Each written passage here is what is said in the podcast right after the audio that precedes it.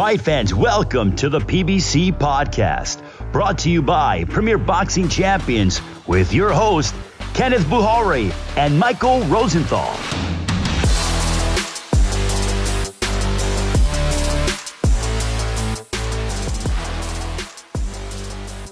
Welcome, everyone, to the PBC podcast. I'm Kenneth Bouhairet. And I'm Michael Rosenthal, editor of USA Today's Boxing Junkie. Thanks again for tuning in.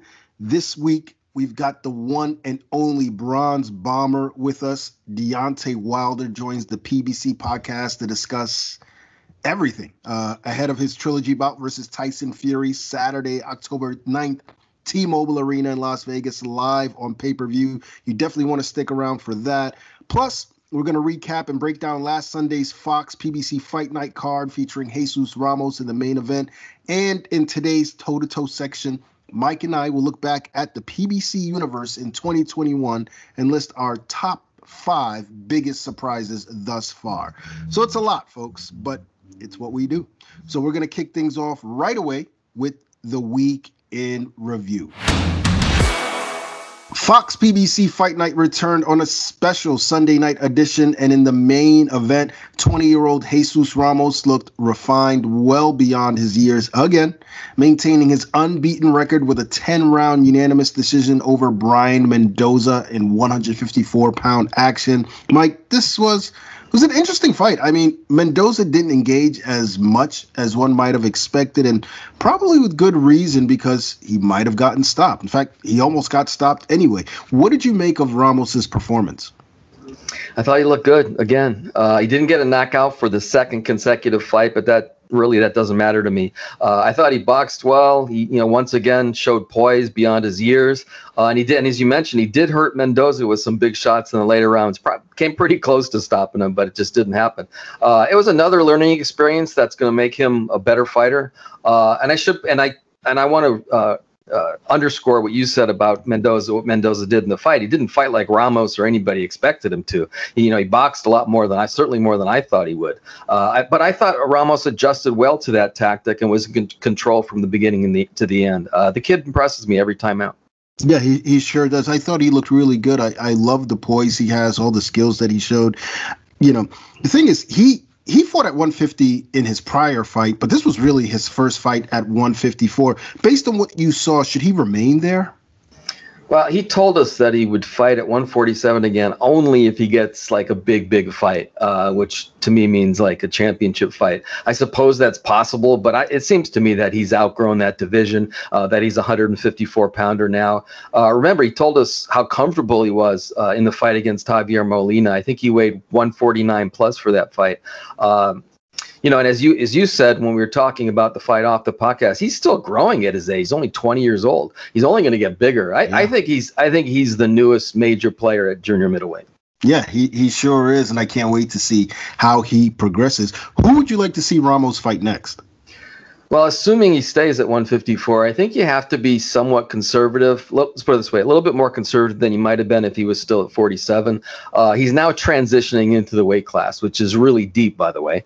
Uh, that doesn't mean you're starting over or something like that. I just think you should allow at least another transition fight to adjust to the new weight class. Uh, although I'll point out that Mendoza was no pushover to begin with. Uh, maybe Ramos fights a fringe contender next time out, somebody at that level. I didn't couldn't really come up with like one or two guys that I thought would be obvious choices, but I think somewhere around you know number 15 ranking, give or take.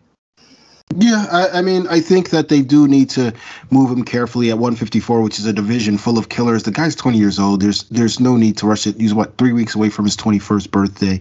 Um, but I liked what I saw. I mean, he's certainly well beyond that next level, and I think that the, the knockouts will come um, at that weight based on what I saw. Heck, you know, it, if uh, if Mendoza hadn't been allowed to clinch as much as he did, the, the knockout may have come on on Sunday night. Who knows?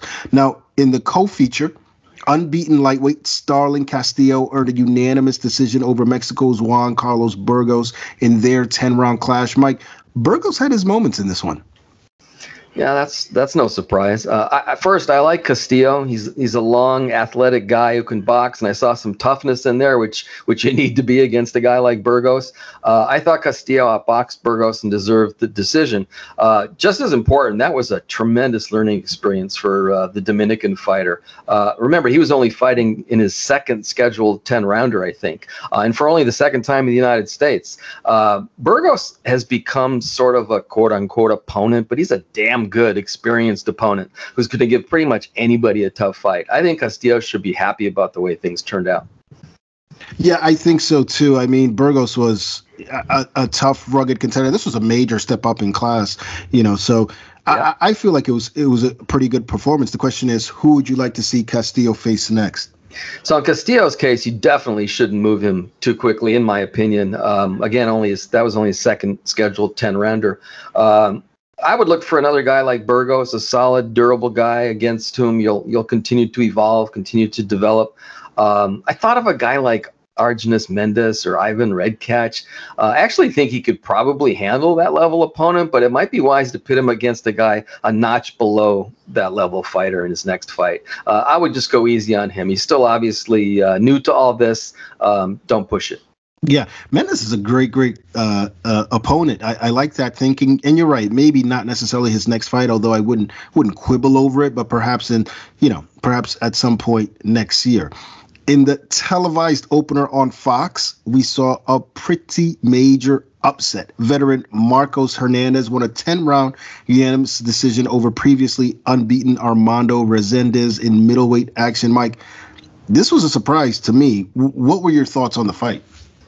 It was a good competitive fight, which I know surprised a lot of people. Um, look, Hernandez is a good, tough boxer in spite of his recent record. Uh, this was never destined to be an easy fight, even for a guy as talented as Resendiz.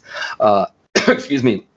And I thought Hernandez deserved to win, although it was a close, close fight.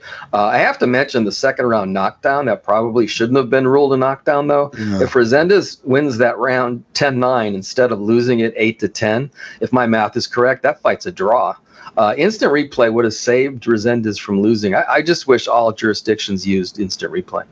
Well, I don't know if it should have saved him from losing. I thought Hernandez won pretty clearly, uh, you know, knock knockdown or not. Um, so, but I mean, strictly I, strictly by the scoring. I think if you sure, reverse sure, that round, yeah, then I, yeah. I think it's draw. Yeah. Yeah, I mean, yeah, I, I guess if he wins that round, I, I don't know if he did, if he would have won that round, because one right, thing I remember right. about that exchange was that uh, he was getting he was getting hit pretty good. He was getting hit pretty good um, throughout the fight. Where does uh, Resendiz go from here? I think he's fine. Uh, following the pattern here, um, in my my commentary, uh, that was another good learning experience for a young fighter. He'll be a better fighter going forward. Uh, I personally don't think a loss like that, one that's competitive, he doesn't get hurt, doesn't take a beating or anything like that, isn't it's, is necessarily a bad thing. I think he'll fight another guy at Hernandez's level next time, and he'll probably win. Yeah, you're, you're you're probably right. Now, what about Hernandez though? Where does he go? From? Well, that, that sort of saved. Tell me if you think I'm wrong. I, that sort of saved his career as a relevant fighter. Uh, he was one three and one in his previous five fights. He, he's lucky he got the fight with Resendiz at all. Uh, now with the win, he'll probably get another high profile fight, and who knows? Maybe he wins again and continues to build something that maybe we didn't see coming. Uh, I think he's a good fighter, and he's from Fresno, where I went to college, so I have a I have a soft spot in my heart for him. Yeah. Yeah, I, am not surprised. He's always, you know, even though he had that record as Pat in his last few fights, other than the Rosario fight, where even then he was game. Um, yeah, he's yeah, he's always been competitive. So I figured this would be a competitive fight. I just didn't expect to see what I saw. One of the good guys of the sport, so um, I'm really happy for him. Now we had a lot of fights on Sunday night in the FS1 prelims. Uh, Kyrone Davis scraped by Martez McGregor over eight rounds. Mike, this was another surprise. What did you make of Davis's performance? Well, first of all, the, the fight was just brutal. Right. Um, yeah, I thought I thought Davis did well just to have his hand raised, uh, but it could have gone the other way. Uh, McGregor made it a rough fight, too rough for his own good in the end, unfortunately for him. He lost three points because of fouls, yeah. including two for just a blatant elbow to the face. That was just yeah. so obvious. Had he kept his composure, he would have won a split decision, again, going strictly by, by the scoring. Anyway, I thought mm-hmm. Davis was going to build on his draw against Anthony Dirrell in February. Instead, he was kind of fortunate to escape you know, with with a victory. But I'll add this: I still like him as a fighter. I still think he's really good. Yeah, you know, and that's the thing about Davis, what I've seen throughout his career. And one of the things we, we discussed prior to his fight versus Dirrell is that he's been really up and down. His his performances are are pretty uh, inconsistent. And I remember the first time I saw him, I thought, oh my goodness, this is a future champion. And then the next three or four times I said, mm, I, am not really sure. So that's that's pretty much been his calling cards. I, I wasn't completely surprised. And you know what? McGregor credit to him too. I mean, he he brought the fight to him. Now, uh, I, I look, I, I, don't know what to make of uh, Davis's uh, performance. Like I said, uh, you know, he's he's been up and down his his entire career. Well, let me pose that question to you. What did you make of of his performance? You know what? As you were saying that, I was thinking that some fighters, and this isn't an insult to McGregor. I just thought Davis was going to win uh, you know, clearly. Uh, some guys fight down to the opposition. I think if they don't think that they're going to receive uh, a, a, stiff test, they sort of their level of fighting kind of go. I've seen it many, many times from some really good fighters. Uh, I'm not saying that's necessarily the case, but uh, that might be a factor in this. But I'll add this: is that the great fighters don't let that happen. You you yeah. got you you got to get up for every fight. You got to treat every opponent with uh, 100% respect, as if they're the best fighter in the world. You have to, or something bad can happen, and something you know something yeah. bad almost happened to Davis right. uh, in that fight. Yeah, absolutely. Now, a couple other uh, fights of note on that card because we had some really good looking uh, prospects on the undercard. 154 pound prospect Trayvon Marshall improved to 3 0 with a second round KO over Makon da Silva. And former amateur standout Michael Angeletti is now 4 0 following a third round TKO over Alexis Salido. That was 122 pound action. Quick update on our prediction league. I am now 25 wins, 4 losses, 3 draws. Mike, 22 wins, 7 losses, 3 draws. And with that, it's time to bring in our guest this week. Really needs no introduction. One of the biggest names in the sport, the former WBC heavyweight champion of the world, Deontay Wilder. Uh, Deontay, first things first, how are you and your entire family doing? We're doing well. We're doing very well. You know, enjoying enjoying ourselves. The kids is growing. You know, just I, I would say happy overall. You know, no complaints at all, man. I got beautiful children. Yeah, that's that's wonderful to hear, man. Your daughter must be she must be getting to her, her teens now, right? Your oldest? Or? Yeah, man. She's sixteen now. Wow. Sixteen. So, uh, so she's so I bought her a car. She about to start driving and all that good stuff. You know, it's about that time to to learn some some independency and you know take some self responsibility. So now, that's what, what, she's doing now. It's, what is it like to date the? What is it like to date Deontay Wilder's daughter? Has she has she told you about any guys yet? Because I'm sure they're scared to death uh, of you. uh, well, you know, it is. I wouldn't say they're they're they're you know, you know when it comes to the fathers, you know, you know they always try to be a little sneaky and stuff, and um, but they always tell my fiance everything, which is they you know which they act like it's not the information is not gonna come back to me but you know, I'm always having talks with my daughters, letting them know that you know you can come to me about anything. I'm your father, and um, if anything, I'll understand more than anyone else. You know, as as a man of the household, you know, the kids always tend to think they can get over or get around or feel like they can't share information. But I'm like right. my father. There's nothing that you can do that I haven't done. You can't fool me. Right. And I always try to let them know that, you know, um, confine in me. You know, I might can tell you some things. You know, I'm the one. I'm, I'm not. I'm not. I'm not the one that uh a disciplinary type of person. You know, I'm the one that you know what you got going on. I'm gonna reason with you. I'm gonna talk to you, uh, and, and, and see what's on your mind, what you're feeling, whether it's about boys or drugs or anything else. You know, I love my kids, my daughters, especially to have. I want that relationship with them, so I can see what's going on, so I can talk to them because, you know, I'm the opposite of things. I, you know, I'm not the one to be so hard on them because if you if you go too hard on your kids, man, they're gonna they're gonna do what they want anyway. You know right. what I'm saying? They're gonna try to sneak out. They're gonna try to get into things that they know they don't supposed to. You know, and I, I just don't want that to happen. You know, certain things we have no control over. We can um, I always talk about giving my kids the tools, uh, the tools to the, to life to succeed in this evil world. You know, they just have to they have to use it when the situation comes towards them, and um, not to be naive or be too ignorant about certain things. You know, just listen. You know, my father always told us to listen to certain things, and we thought we knew it all. You know how it is when you're a teenager. You think that the parents don't know too much, and all this and the information that they actually give you is actually important and it can it can take you a long way in life. But we don't see that, you know, at that point in time because we're teenagers and we just want to live our life and don't want nobody to block us from our fun. So, you know, they don't. They, I got great kids, man. I have no problem. But I tell them all my girls, though, you get boyfriends, yeah, I gotta meet them. They gotta spar with me at least three rounds. What? So I know they, they can protect my daughter. He's joking. Shoot, man. Still not bringing anyone home. Uh, how, how about um? How's the situation down south though? I know Hurricane Ida sort of skimmed by Tuscaloosa. Were, were you guys affected at all? Um, through the grace of God, I wasn't affected where I am. You know, um, some people, some people uh, um, can't say the same, but uh, but we wasn't So You know, thank God. You know, it is. I, I just had a couple of debris logs here and there. I didn't have um, nothing to hit the house or nothing major. I would say nothing major, man. And I just went through us. I know I had certain things hitting hitting the door. I almost felt like somebody sounded like somebody trying to break in. You know, you had to grab the gun then. but uh, other than that, man, we we're blessed, man. We're blessed. It just went through us, and uh, I thank God for it. Deontay, speaking of water, we saw you training in the middle of a body of water and you looked great. Uh, in general, how is camping going? Oh my goodness, camp has going been been going amazing. You know, I got uh all the right people I need uh, with me. They got the, the, the they got the same mindset as I as I. All our mindset is violent right now, and uh, we're looking forward Hmm. to October the 9th and to get it on. You know, I got all my brothers.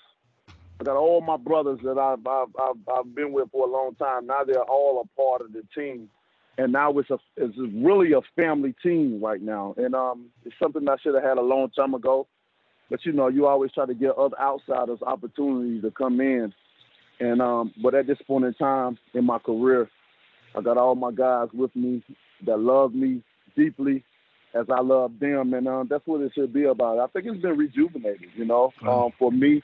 It's been a refreshment for me because I got all my like, I got my pure guys that are you know do whatever for me. They'll they'll, they'll you know take a bullet for me, and um, they're right here on this team. So with anything, if anybody can push you hard, it's gonna be the ones that love you the most that push you hard because they the ones that want to see you do well and and make it and succeed. And um, that's what I have right now, especially with bringing Malik on to the camp. Uh, it's a move that I should have made a, uh, years ago. Wow. But like I said, I was getting other people opportunities while my brother was doing other things, and um, at this point in time, it was just the right it was just the right time to bring him on, and I'm glad that I did it, you know, and um, I can't wait. I can't wait for October the 9th.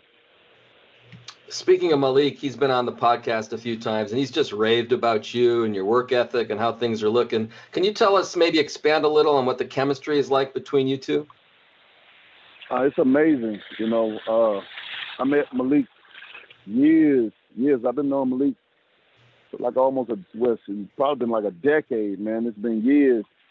When I first met Malik, it was in Jersey at the Poconos. We was uh, getting uh, Tomasz Adamek um, ready. Um, I think he was defending his belt, and uh, we was getting him ready. And uh, that's why I met Malik. When I first met him, man, we clicked. We clicked instantly. You know. Uh, when I met him, I met his family as well, and I cooked for all of them. You know, uh, where we was at, we had a nice, nice condominium where we were staying at, um, and uh, he brought all his family, and I cooked for all of them, and um, and it was we just grew a bond then. You know, uh, it's rather to just meet, you know, especially in boxing. When fighters go somewhere, it's rather just meet somebody that you just instantly click with off of the introduction, off of the introduction of me and him introducing ourselves to each other is you can feel that brotherly bond, you know, already forming. I'm like, damn, you know, and then as we got to communicate and know each other over dinner and different things, even with the family, you know, the bond came even stronger. You know, uh, fun fact, his his mother birthday is on the same day as I, and my mother birthday is on the same day as his. Oh, So, Wow. uh, so it's like it was, you know, you know, off of that, you know, it made it even more interesting for us, and to see us still together all this time, man. The chemistry is is, is amazing. If anybody can push me to the core, to the edge, to the center of the earth is Malik Scott, and um, and uh, you know he used to come to all my camps, but he would he would have a brief visit just to you know check up on things, make things see if, if things is okay. But at this point in time, he's the head coach, and uh, man, like I said, man, it's it's one of the best moves I've uh, one of the best moves I've done in my career is to bring my brother along and um, to become my head coach. Now, before I jump into the next question, I'm I'm still trying to picture uh, Deontay throwing down in the kitchen. Um, I mean, you cook like that? I mean, yeah, man. I'm from the south, so I'm from the south, and I got a lot of cooks in my family. Uh, When I was young, I used to watch my father prepare meals for us. You know, it was a point in time where my mother. There was a point in time where my mother left, mm. and uh, he left. He left. She left. Um, she left us with our father. You know, um, and my father had to take had to take care of four of us. It was a time where it was a time where on the time he ate if he if he scraped the leftovers off our plate. That's how he would oh. eat. You know, he was big into cooking and preparing meals for us. Sometimes we had to cook, you know, we had to select meals that would last us the next day and the next day over. You know, man, we we ate a lot of leftovers and stuff like that. You know, what I mean, because money was tight, and we yeah. never understood because we was a child, so we only do as child. We only do what, what a child would do and have a mindset of a child. We didn't understand the the the, the difficulties that uh, parents have trying to raise a, ch- a child in this evil world, man, this unfair world that we live in. But as I became a man and got older and started understanding having kids of my own, man, it um, you know, it kind of made me cry to see what my father has done because I understand more uh, fully yeah. because I have eight kids of my own and uh, I understand fully what he had to go through and and and what he what he did for us, man. It it it, it really uh, touched my heart. So I ended up buying my my my my, my dad a few items, man, just for the appreciation of him and uh, really buying him what he wanted, what he really wanted and stuff like that. You know, cars and you know house and stuff like that. That's great. You know, just for the appreciation of man. Thank you for being a man. Yeah. Because we have so many cowards out here that have these kids out here and they leave these kids to raise themselves. And um, we know we know that mothers are important, but fathers fathers are very important because we're structured in a in a in a, in a son or in a daughter's life.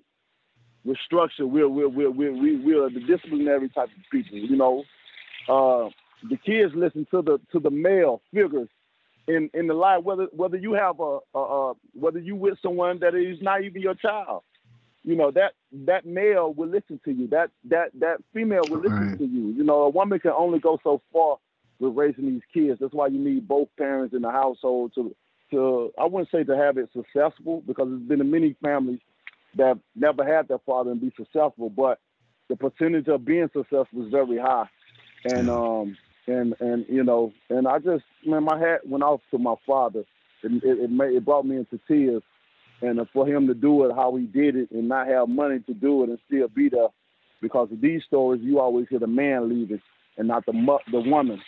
So man, yeah. it's, it's been amazing, man.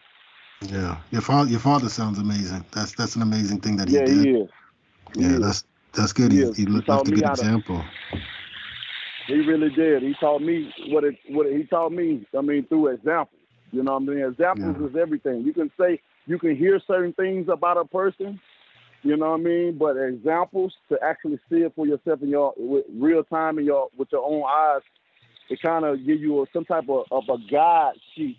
So this is how you do it. Although when we have our families, you know, we do it our own certain way.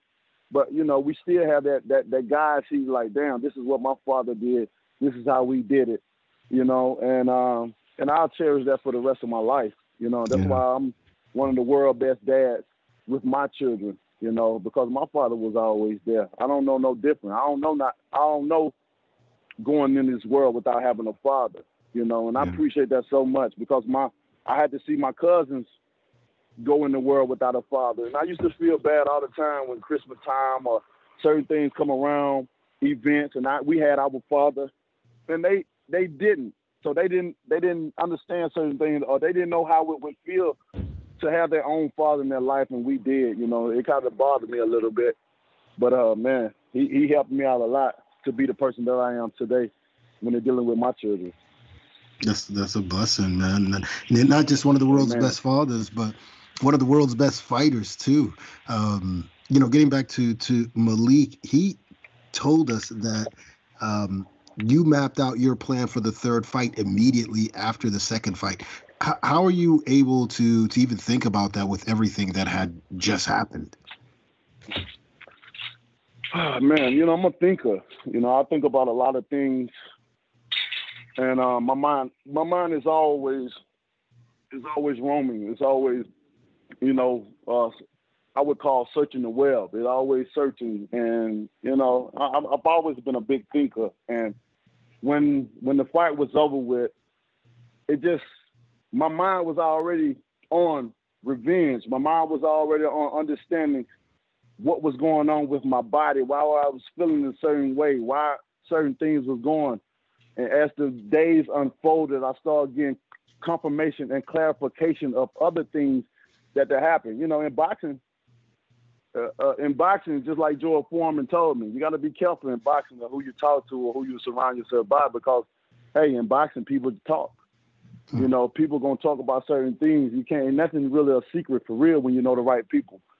And uh, when the situation happened to me, I knew immediately that I had to get rid of a couple of snakes on my team, and I had to get in the people that really love me the most because it's a it's a war going on, and um, I needed some soldiers behind me that was going to be that was going to have my six every step of the way. And um, I knew immediately what I was going to do. I told bro, I like, yo, you are my new head trainer, and this is what I wanted to do. And immediately we started getting on to the plan. Immediately, you know, without any hesitation, you know. So it was a beautiful thing how we came together during that specific time uh, in my career, in my life, you know. And uh, I'm a warrior. I'm a king, man. You know, when a king fall, he gotta he gotta strategize. He gotta pick himself back up, and don't need a moping and, and pouting and and send back. You gotta you gotta pick yourself up, and you gotta make your your, your your your yourself and the people around you even stronger. Because most of the time, I am the strength. I am the glue around certain things. You know, people don't see me down. They don't see me in a depressing state. They don't see me like that. I'm always, I've always been strong. If I'm down, they're down. If I don't have no guidance, they don't have no guidance. So with that being said, I've all I already had my mind structured on what I need to do for the for for for the next time around what I wanted to do and what was the plan. And we sat down that same night, man. We went over everything.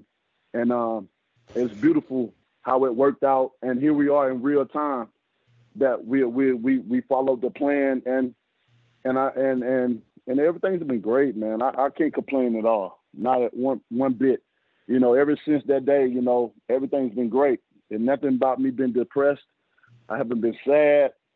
I have been none of that because I have loved ones around me. I, you know, I'm, I'm not a type of guy that confined into people that I have to certain type of people I need to be around. I need to be around this crowd. I need to be around them to feel some type of some type of to feel that void in myself. I need to have to, you know, I'm a I'm a private. I'm very, very anybody know me that really, really knows me knows that Deontay Wilder is very private. He's very sacred, you know. I don't have too many too many humans around me because everybody energy ain't ain't meant to be around.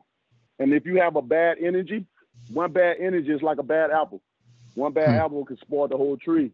Right. I'm a big energy person. My energy allows me whether I shake somebody's hand or not, whether I speak to them or not, whether I go to a certain place or not, whether if I do go in this place, hey guys, we ain't gonna be in here for number a couple of couple of minutes because I don't feel good. I don't feel the energy. It don't feel right. You know what I mean? And when I say certain things like that, they understand because they know how I am. And they've seen certain things where I've said certain things and certain things actually have happened multiples of times. And like, damn, how he get, you know, I'm just a special person. And a lot of my guys are like that too. We're, we're energy beings. And uh, I just love my guys. And at this point, man, I'm just in a ultimate happy, happy space, a happy place. And, um, and uh, we're all warriors, man, and we're looking forward to, to October the 9th to prove to the world Guess who we are? Reintroducing myself. Is there anything you tell us about how your mindset might be different in this fight than it was in the first couple fights? A lot of people don't understand, or whether they don't know what what really happened. They don't really know the truth. That's why a lot of things that I've said or whatever, and a lot of things that I do, you know, uh, I wouldn't even say what I said I would do. A lot of how I carry myself, the things that how how I handle myself during the situation. You know, uh, I know the truth. You know what I'm saying? I know what happened. I know the true, ultimate truth. Whether nobody believes it or not, you know, certain things are. I mean, you see the proof in your face. You know what I'm saying? And uh, our our mindset right now is my whole team mindset is very violent, and that's, that's what we're looking for. To, the, the, the key victory to this fight is going to be being calm, having a violent mind, but approaching it with calmness. Mm. And my silence is golden. My silence is key to it all. That's why I haven't spoken to anyone, even at the press conference and stuff. It's nothing to say. That ain't nothing I have to say. I want to show you. Been speaking, you know, uh, uh, especially when, when when so many people have tried to go against you. So many people have seen certain proof, but they don't care. That just let you know how the world is. They don't care, and uh, you know, I try to. I'm trying to say too much without saying too much. You know what I'm saying? I'm saying, I'm, you know, I don't want to give away too too much because I know when I speak, people pay attention. When I post things, people are paying attention, especially my opponent. You know, they're watching they're paying attention to every word I say. People try to dissect certain things that I say. They make their own, they paint their own narrative of it. And, you know, I'm gonna be as simple as possible, you know, and uh, but I will I will I will I could just I'm gonna just put it like our mindset is very violent, but we're gonna approach the fight with calmness. Very good. Now, the fight was delayed because uh, Fury tested positive for COVID. Uh, are you concerned at all that something else might come up before October 9th? I'm not at all. You know, it's all in God's hands, man. And I can't control what they what they're doing on their side. I can't control whether it's a lie or if it's a truth. You know what I'm saying? Because I don't believe none of it. Nothing that they've done. Anybody that tried to run, been trying to run since July. You know, anybody that tried that to pay hundreds of thousand dollars to to not fight, you can't believe that person. You know, they trying to run away from it, and I'm running to it it's like you know, and when it's like that, you can't believe nothing, you know. And honestly, I don't believe he had no COVID. You know, look at the look at his actions, look at what he's done, been at different places and stuff like that. He definitely don't act like it. And I just my my only thing that's upset me is that there's so many people out here, even family members that actually that had COVID and actually fucking passed away from this shit and for somebody to play around with it, I don't take it light. There's no fun and game in that. You know, anybody that had a loved one and that had it and had someone pass away from it, they don't take that lightly. For somebody to play around with this and stuff like that, because I truly don't believe he had it, and a, a lot of other people don't believe it as well. You know, I get a lot of information. You know, like I said, boxing is a very, it's a, uh, uh, I don't know what I don't I don't know what I can I don't know how I would title it, but you know I can't again I can't control what they're gonna do. We're just gonna have to see come October the 9th. I'm will I'm ready. You know, hopefully they're ready. Hopefully this little time that they that they delayed everybody. Hopefully they got their their priorities in line and straight. Hopefully they got their plan, their game plan of what how they're gonna approach the fight.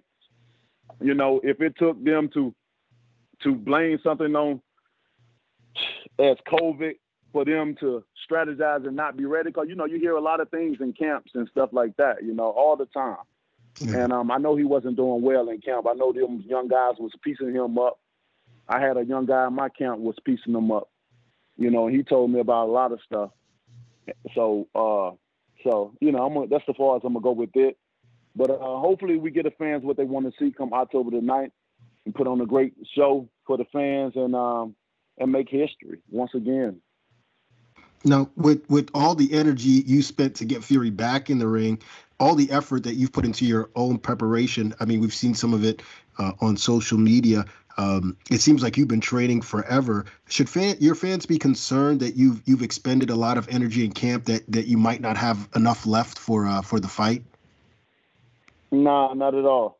I mean, if anything, my fans should be excited that the king has returned uh, or is returning. The fight hasn't happened yet, but so when the fight does happen, I have returned. But we're planning on returning. Hopefully, you know, he's confident enough to uh, go through and not make up anything or have anything go wrong. You know, so uh, I just my fans to know that I'm very happy. I'm in a great place. I've been in a great place um, for all these years, for this, uh, you know, past year or so that, that that's that's passed by, and they should look for a new Deontay Wilder.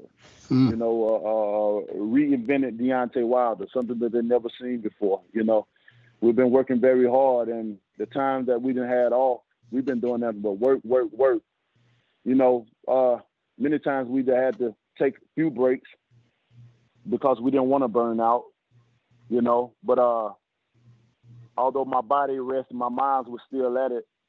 And then when it was time to work, you connect your body and your mind and soul together when it's when it's when it was time to go, and that's what we're doing now. So we didn't have to take breaks throughout because we didn't want to burn out. We didn't want to, you know, have that what what what, what could be a concern because you can burn out of training. You can yeah. use too much energy up. That that can be so, you know. But um, I think we strategically planned and moved this thing as uh as certain things that happened in the world, you know, the pandemic and all this different things that that's been going on. So I think we've been controlled it and handled it very well. You know, my team, like I said, we're very, very, very close. I don't know how other guys and their team are, but my team we're very, very tight. We're very close. All of us talk every day. You know, every single day we talk from, you know, everyone. And uh, we're all on the same accord, on the same page of things. And I think that's important when you have a, a team that's, that's, that's we're family, man. We're family. We're family. And hmm. uh, we and you know everything we do is together. Like I said, we talk every day together. So we everybody's on one page. So um, I think that's benefits us um, in the long run. So just want my fans to be ready, suited and booted, put on that helmet because there's a war going on, baby. And I'm gonna need everybody. We going it's, it's gonna be a good good fight. You, you, you, talked about the new Deontay Wilder. We've seen some of the pad work, the weightlifting, the, the shadow boxing. We haven't seen the sparring though, um, and I think that's one question a lot of people have: is how is all the work you put in with Malik translated to, to sparring? Is there anything you, you can share with us? Well, you know, no, you know, sparring has been amazing. Uh, you, I'll put it like this, without giving out too much. Man, let me see how. Sparring's have been great, man. I don't, you know, I can't say names, but just know it's been a lot of drops. There's been a lot of people on the canvas. Okay. I'll put it like that. Mm. There's been a lot of people on the canvas, and I made a lot of believers.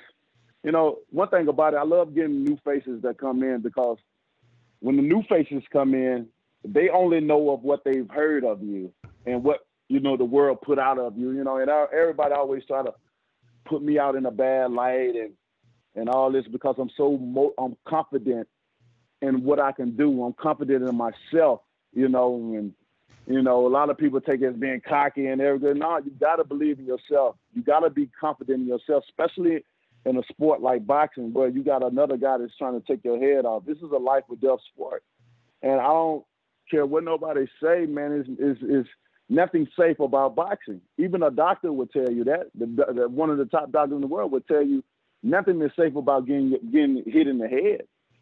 You know what I'm saying? Yeah. For 12 rounds, nothing.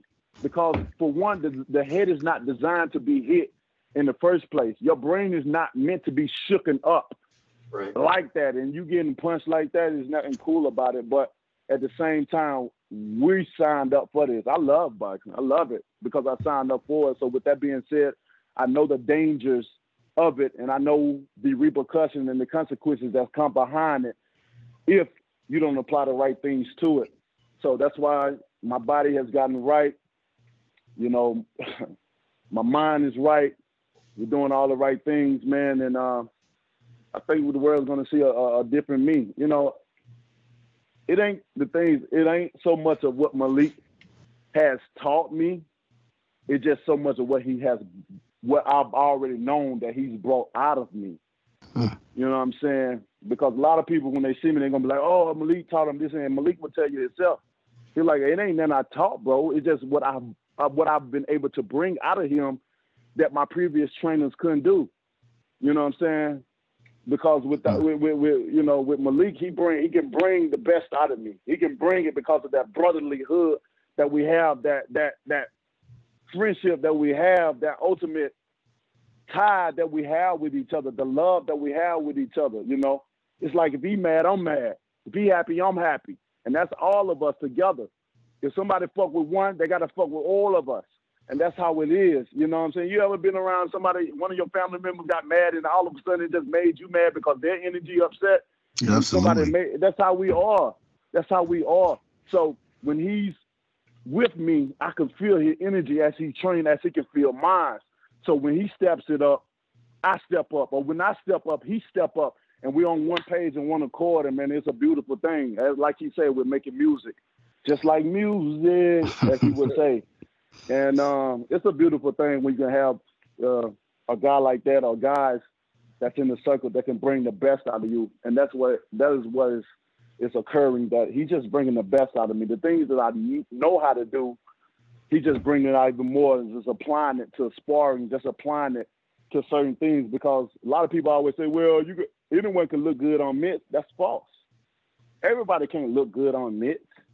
You have to be able to do a certain thing. You have to be able, to have mm. a certain stamina, a certain skill. You have to be able to be coordinated. You know what I'm saying? To be able to hit the mitts and stuff like that. Every I've seen pe- many people hit the mitts, and I tell you, some people you can be like, you can just give up boxing right now, the way you looking with these mitts. So, you know, that's not true, you know. So we work very hard. You know, a lot of people gonna discredit and a lot of people gonna give credit. But we don't worry about the naysayers. I'm all about peace. I'm all about love. I'm all about positive energy. And that's what I like to release to the world. Positivity. Of course I have to be so I have to speak violent. I have to have a violent mindset within the business that I'm in. But outside of this business, I'm one of the best guy a person will ever want to know. Hmm. And that's just how my whole circle is, man. And I just thank God to have them in a moment in time of my life when I really needed them the most. You know what I'm saying? They never left my side and they still here. Here, most of these guys, shit, y'all might as well say they live with me, man, especially in camp. They'll go home to their family, they come back, we all together, just like now. We all around. They they up inside the house now, man. So they never left me. So, you know, you may hear a lot of things that wild or depressed and stuff. How could I be depressed when I have so much of love around? That wouldn't be fair to them. Hmm. If I, if if if I'm down and depressed and I got all these people around me that love me, man, I, I have too much influence around me that have that genuinely care for me, that genuinely have my back, that genuinely care for my feelings and how I feel about or even with me, they'll tell you to they'll tell you themselves that Deontay don't give a fuck about what nobody talking about him. He never have. He never will. I'm just strong minded like that. My skin is thick. Certain things that people say it will bother them first before bothering me. And that's just how they are. And I would I would be the one that have to calm them down and say, bro, don't worry about that. Don't worry about it. Let them talk. They don't understand. We're we're we're blessed, man. Our life is beautiful our family is taken care of. We can't. Everybody have an opinion, and let them have that.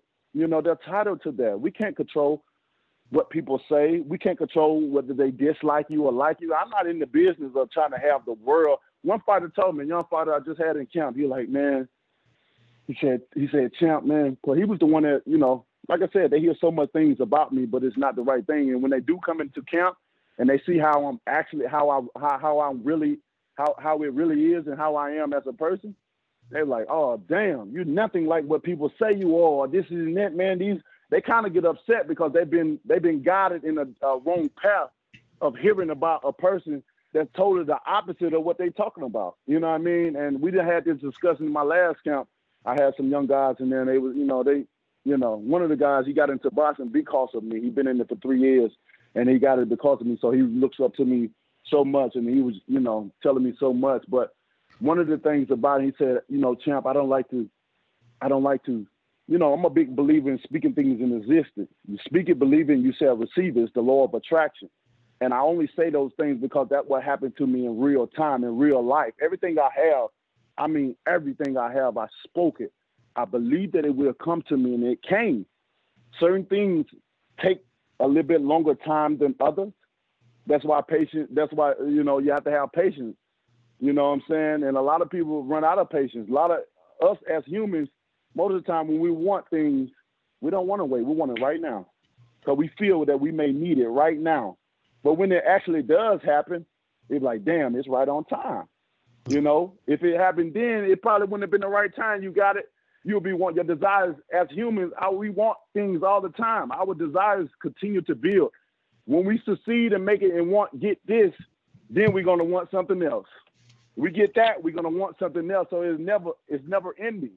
You know, but he was like, champ, I don't I never like to brag about myself. I never, you know, he having his head down while he say these things. He's like, I like, bro, you're gonna be a champion one day, man. He's like, yeah.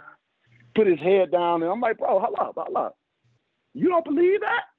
He's like, no, nah, champ. It ain't that I don't believe it. It's just that I don't, I don't want to say it. I don't because people, you know, say you're arrogant. I'm like, hold up, bro. Before you even go even far, even any farther, or uh, explaining or whatever, I said, don't worry about what people say about you, man.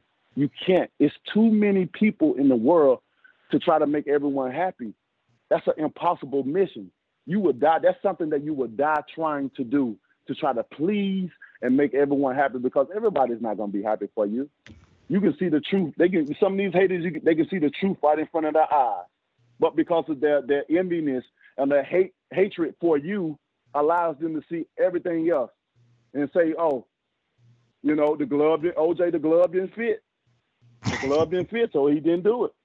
you know what I mean? So, so you got to have confidence, man. And um, at this point in time, I'm just ready. I'm excited with what we're listening. But we got like three weeks left. Yeah. Again, it's been a it's been a roller coaster. It really has. Um, I didn't have to really adjust my mind and and get it right because I've never been in this position where you train and then you get to the point where it's almost there, then you oh, then you're back down to square one. You train, you get back to square one. You train. So it's been an emotional roller coaster for sure.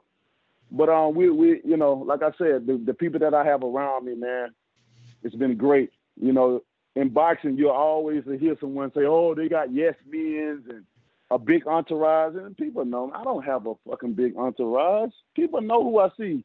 They be with me, the same people, the same people, and yes men's people always that's I think that's the go-to thing when people want to talk. Oh, you got too many yes men. What yes men? Who's saying yes to every fucking thing? In that case, I don't want you around me. I'm a king, baby. I'm strong, and that's all I have around me is king with guys that express their opinion. If you in the wrong, they're gonna confront you. They're gonna tell you. We down there get in each other's face if it's wrong. Goddamn, if you wrong, we gonna get in your face and let you know it's wrong. And that's the men that I have around me, and that's the men that people need around. They need people that can express their opinion, whether you like it or not. And if you're in the wrong or the right, they're gonna be there. You're in the right, they're gonna be with you. In the wrong, they're gonna they're gonna sit your ass down and tell you, "Yo, champ, this ain't right. This ain't. That's just what I have around me." So you know, everybody always say yes, men, and all that, man. You know, but I can say I can ultimately say that I'm truly happy and I'm blessed to have the the the the, the humans that I have around me, man. Especially in the times that I uh, uh, that I really needed. And my guys, they really showed up and showed out for me, man. And uh, I'm forever, I'm forever grateful for those guys, and they know that that uh, I'm here for them any kind of step of the way, you know. And uh, they the same way here. Awesome. Awesome, Deontay.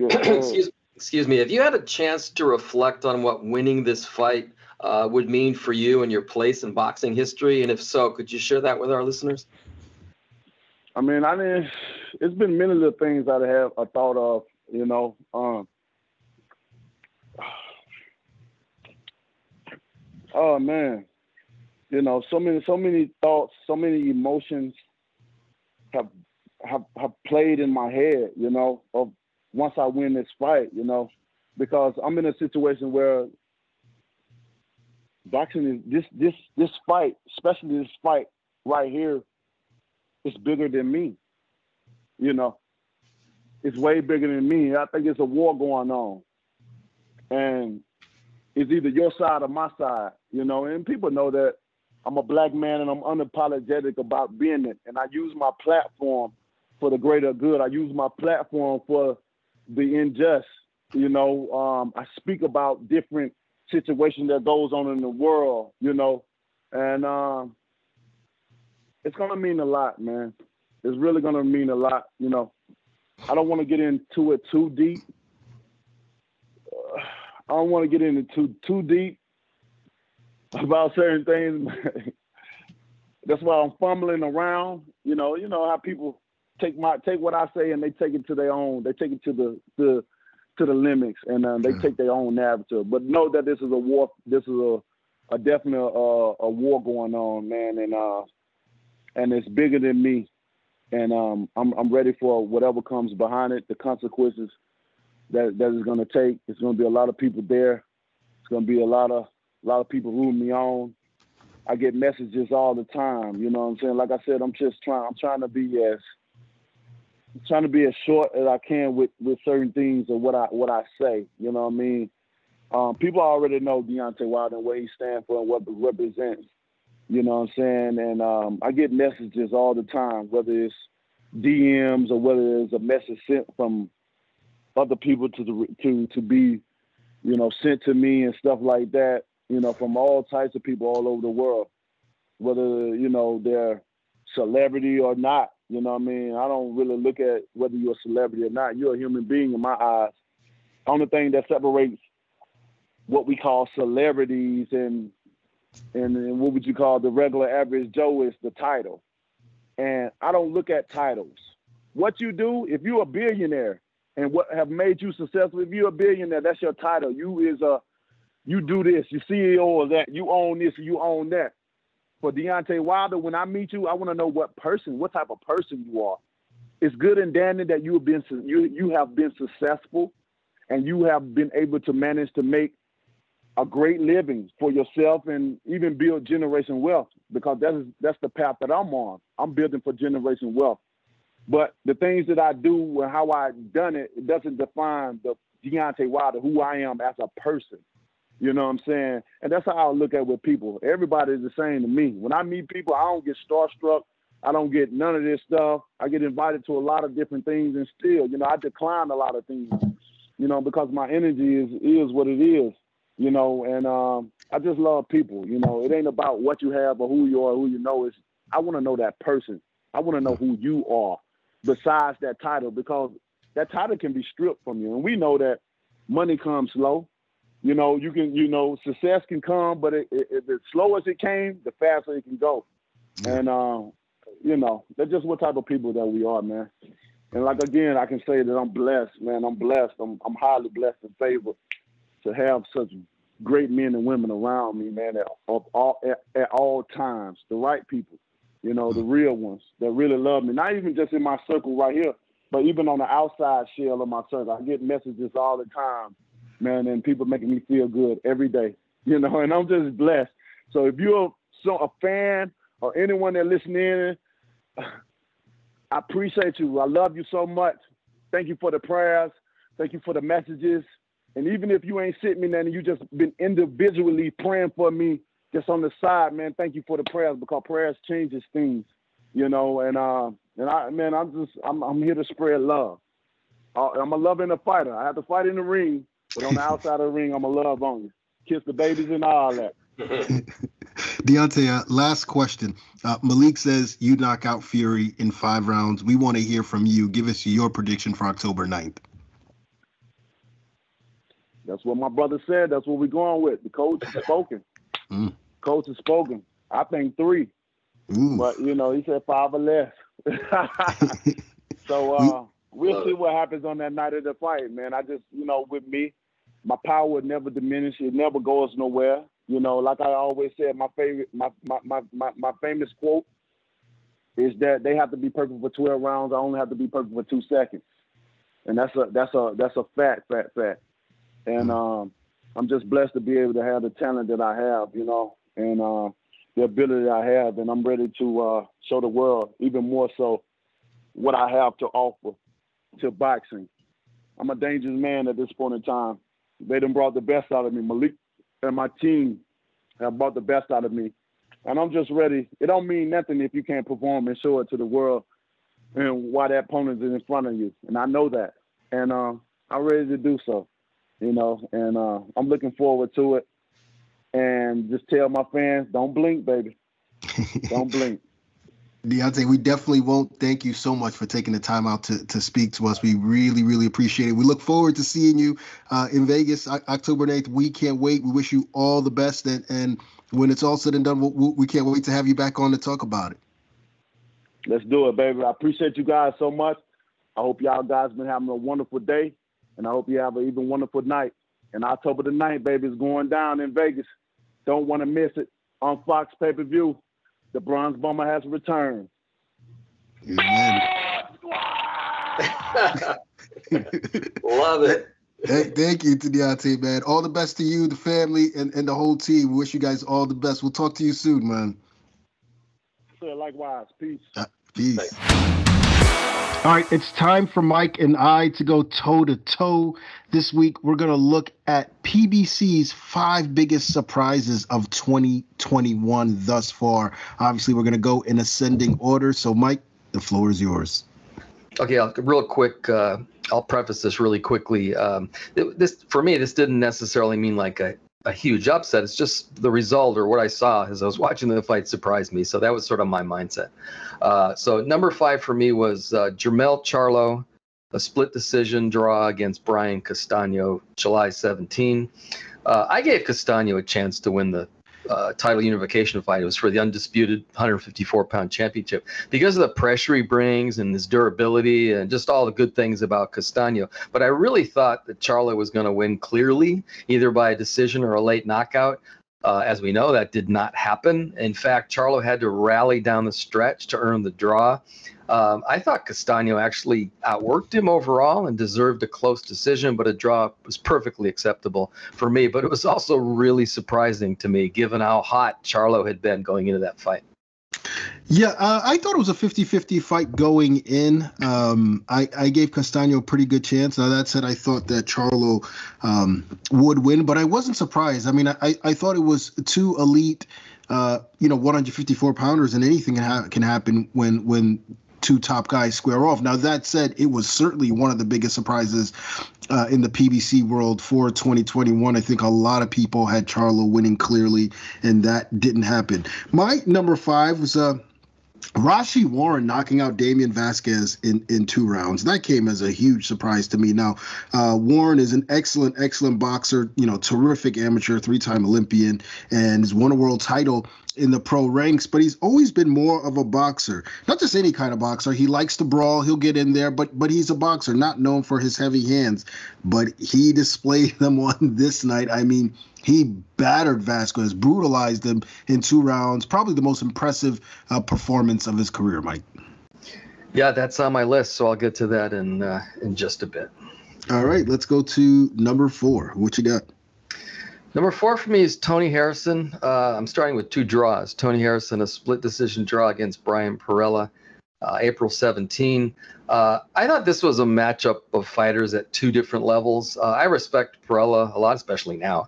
Uh, he's been consistently good, but I see Harrison as one of the best pure boxers in the sport. Well, as it turned out, the fight couldn't have been much more uh, even uh, as neither guy was able to take control at any point. Uh, I thought the draw was perfectly appropriate. In retrospect, maybe we shouldn't have been too surprised. Harrison was coming off a long layoff, and it was his first fight without his late father in his corner, which I'm guessing was really difficult for him. Uh, plus, again, Perrella is just a really good fighter, but still, I was I was surprised that uh, Harrison didn't win that fight. Yeah, I, I was as well. I picked Harrison to win pretty clearly that mm-hmm. night and was way, way off. Uh, props to Perrella. Um, he did his thing. I, you know, good I think fighter. he was, yeah, very good fighter, and, and, I thought he looked good at the weight and um, and and looked strong. So, uh, uh, surprising night, but a, a, fun night of action. Now, my number four. Um, is, involves two fights actually. Uh, the first one being Michael Coffie flattening Darmani Rock in what was a huge upset and then turning right around and getting knocked out himself by uh, by Johnny Rice in another big upset in his next fight. I mean, two things that we did not see coming at all. Coffie after the Rock victory, a lot of people uh, were pegging him as you know one of the one of the top guys in the heavyweight division, uh, top prospects, and you know here today, gone tomorrow. Just like that, literally. In in his next fight, Johnny Rice did him in, battered him, stopped him uh, midway through the fight, in, in a very very impressive performance, Mike. Yeah, maybe we overrated him a little bit. Um, Probably. Just, just based on his lack of experience at else. I really liked the guy and I liked his determination, his work ethic, all that kind of stuff, but he didn't have a lot of experience. And plus, you know, just very generally, that's the heavyweight division, man. Anything anything could happen at any time. These right. guys these guys, if these guys are just focused, if they're if they worked like they were supposed to work, if they're focused, all these guys have so much power that you just anything can happen at any time. Yeah, for sure. Let's go on to number three. I'll kick this one off. Uh, June 27, 2021. I call it the night of the upsets. First, we had uh, all Rivera upsetting uh, lightweight prospect, super lightweight prospect Omar Juarez, uh, winning a 10 round decision in a fight that Juarez was expected to win, although granted, Rivera was a significant step up in class. And then in the next fight, we had, I mean, the fight of the year candidate between heavy favorite Efetobor Apochi and Brandon Glanton. Uh, Glanton got uh, a split decision, a very very close fight. I thought Glanton did uh, deserve to to to get the decision, but what an incredible night that was. Well, I'll never forget that fight. That fight was just insane. I, I, think, as I said on a previous podcast, I'm watching that going, "What the hell is happening here?" This was just, it was wild. Um, yeah, that was just really fun. yeah, sure yeah, was. Really fun to watch. What you got for uh, number three? So my number three is Rau'shee Warren, KO2, mm. uh, Damien Vasquez, uh, August 14th. You, you pretty much covered. I think a lot of people wondered, at least some people wondered, whether Warren, who's 34, was finished as an elite fighter going into yeah. what should have been a tough shouldn't have shouldn't have been such a tough uh, uh, should have been a tough matchup for him. Uh, I think he was. I gotta have to check this for sure, but I think that Vasquez might have been favored to win that fight. Uh, well, not only did Rau'shee Warren win, he as you said, he unleashed power that we just hadn't seen before and stopped yeah. Vasquez in less than two rounds. And remember, Vasquez had gone ten rounds with Brandon Figueroa two fights earlier. So mm. that's how, that, that's how you tell the world, hey, I'm far from it, from finished. I was really surprised to see that from the three-time Olympian. Yeah, that was very impressive. He did say that you know in the camp prior that he had he started sitting down on his uh, yeah his punches more, and yeah. it certainly showed. Let's uh go to number two. You, I'll, I'll kick this one off you because you mentioned the person I am thinking of, Brandon Figueroa, and and his upset of Luis Nery. What a performance that was! Uh, Figueroa was the underdog going into that fight against the WBC undefeated WBC champion in Nery, and you know fight fans got a got a big surprise. What we saw was after Nery appeared to hurt Figueroa in the first round and, and do much of the good work in the early going, Figueroa just took over down the stretch, battered him, and then stopped him with body shots in the seventh round. A brilliant, brilliant performance, Mike. Well, that's on my. I'm sort of giving away where it is on my list, but that's on my list, so I'll talk about that in a bit. okay, well, what do you got for number two? number two for me is uh, Nonito Donaire, KO4 Nordine Oubaali, uh, May 29th. Now, I wasn't even slightly surprised that Donaire beat Oubaali to win the WBC Bantamweight title. I was surprised that he just absolutely blew him out.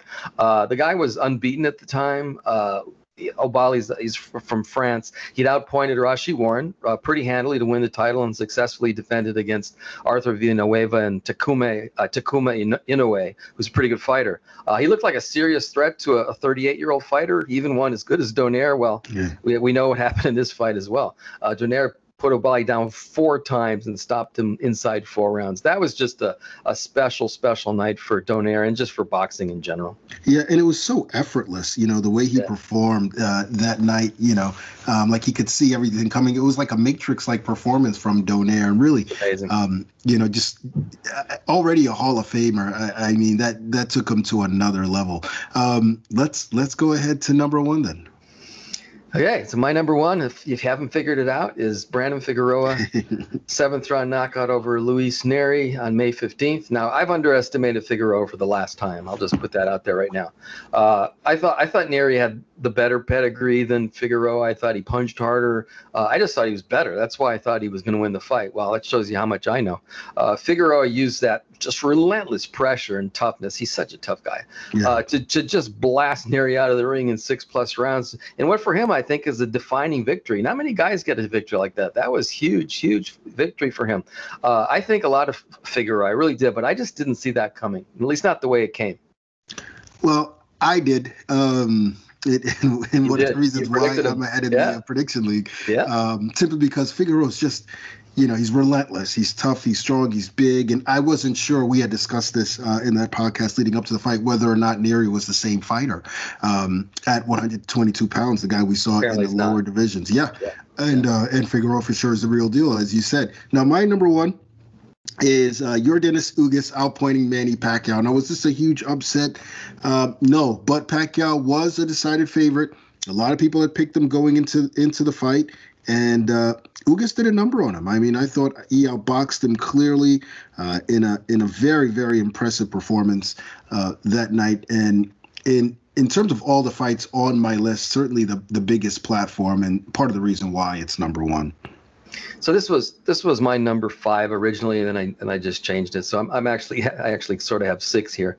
Um, so I can't say that I was surprised at all that Ugas won the fight. You know, he's a really good all-around fighter, and Pacquiao's 42 years old and coming off a two-year layoff. So I, I knew it might be, uh, it might not be Pacquiao's night. At the same time, I was surprised that the decision was as clear as it was, and it was clear to me. Uh, Pacquiao didn't look like the guy who upset Keith Thurman two years earlier. He didn't no. move like he did in that fight. His legs wouldn't do what he wanted them to do, which is a bad sign. You know, he said that they were tight. That, that could be a bad sign. Uh, he was competitive for sure. He threw a lot of punches. He threw more punches than I ever imagined he would, but he wasn't the Manny Pacquiao we've come to expect. And that was, even though I sort of expected, that was a little jarring for me, which is another way of saying was a little bit surprising. Yeah, it, it it, it was surprising to a lot of cats, and I think a lot of credit too should go to to Ugas for the way he fought. You know, I feel like um, terrific. Yeah. Thurman, you know, Thurman was the aggressor, whereas Ugas boxed Pacquiao. He used his length, caught him coming in with really good counters, and and and jabbed, worked his body whenever he could. Just had a really great game plan um, for Pacquiao. I don't, you know, I think he'd been a tough night. Uh, for for Manny on, on any night, just given how he performed. Although True. obviously it, Manny was uh, Manny's age certainly shown uh, in that fight. Well, we'll see what the rest of 2021 will bring to us. And with that, that'll do it for this week's podcast. We want to thank Deontay Wilder, of course, for taking the time uh, to join us, and we want to thank you for listening. So be sure to check us out next week for more boxing talk, more interviews right here on the PBC podcast.